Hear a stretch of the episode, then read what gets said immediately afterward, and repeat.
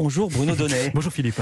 Tous les jours, Bruno, vous traquez ici les nouveautés médiatiques. Et hier soir, donc, vous êtes intéressé au démarrage d'une nouvelle saison, la septième, la septième saison de La Villa des Cœurs Brisés sur la chaîne TFX. Et alors, tout professionnel que vous êtes, vous avez toutefois été un peu surpris. Oui, alors il faut que je vous fasse un aveu, euh, Philippe. Jusqu'à hier, je n'avais encore jamais regardé La Villa des Cœurs Brisés. Bon, j'avais déjà vu euh, pléthore d'émissions télé-réalité, mais celle-ci, pas encore. J'explique donc brièvement le concept à tous ceux qui, comme moi, ne l'auraient encore jamais vu.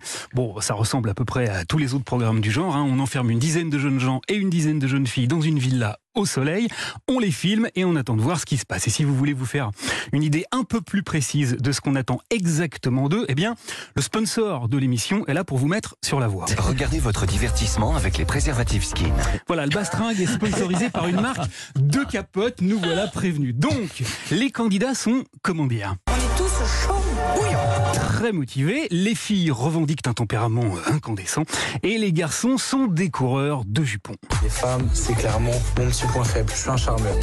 Tout ce petit monde est donc réuni en conclave et l'émission débute un peu comme une réunion des alcooliques anonymes où chacun raconte aux autres depuis combien de temps il est abstinent. Moi, je suis célibataire depuis 204 jours. Donc euh, je suis célibataire depuis euh, 81 jours. Moi, ça fait 322 jours que je suis célibataire.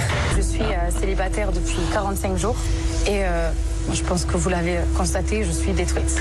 Le célibat est vécu ici comme une terrible maladie et les candidats ont tous une particularité assez cocasse. Ils ont tous déjà participé à d'autres programmes de télé-réalité. M'appelle Anissa. Vous m'avez découvert dans la villa des cœurs brisés et plus récemment sur 10 couples parfaits. Salut tout le monde, je suis Flo. Vous m'avez découvert dans les Marseillais à Dubaï et dans les Marseillais contre le reste du monde. Coucou tout le monde, c'est Camille. Euh, vous m'avez connu dans les Marseillais, dans Moundir et plus récemment dans Maman est célèbre. Car oui, je suis devenue maman.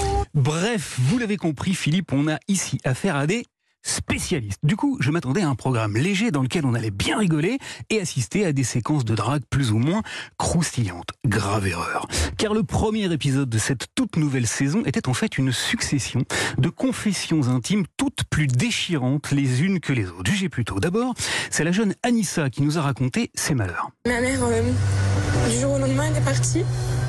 Elle m'a laissé chez pas le mien. Elle a été abandonnée par sa mère. Puis vint le tour de Joyzy. J'ai une enfance très difficile, sous la garde de ma mère. Elle a eu beaucoup de problèmes d'addiction. La plupart du temps, j'étais seul. Délaissé lui aussi par sa maman. Mais j'ai aussi découvert Carla en larmes. Quand j'étais au collège, en fait, ben, j'étais entre guillemets harcelée, en fait. Et les filles de mon école, elles ont été super méchantes avec moi. Une jeune fille traumatisée par le harcèlement qu'elle a subi dans son enfance qui a précédé Yannick, pas beaucoup plus joyeux, et qui a prononcé un mot qui m'a semblé assez important. Euh, en gros, moi, à ma naissance, ma mère, elle a refusé que mon père me reconnaisse.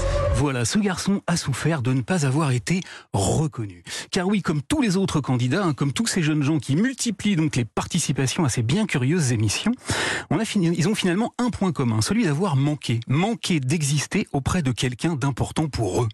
Ils se rattrapent donc aujourd'hui en tentant d'exister à nos yeux, à nous. Ce ne sont donc pas seulement des cœurs brisés, mais bien des destins fracassés qu'on nous donne à voir. Et c'est probablement ce à quoi il faut penser avant de rire aux frasques qu'exposent très cyniquement tous ces programmes qui se nourrissent avidement de leur extrême fragilité. Merci beaucoup Bruno Donnet pour cette réflexion.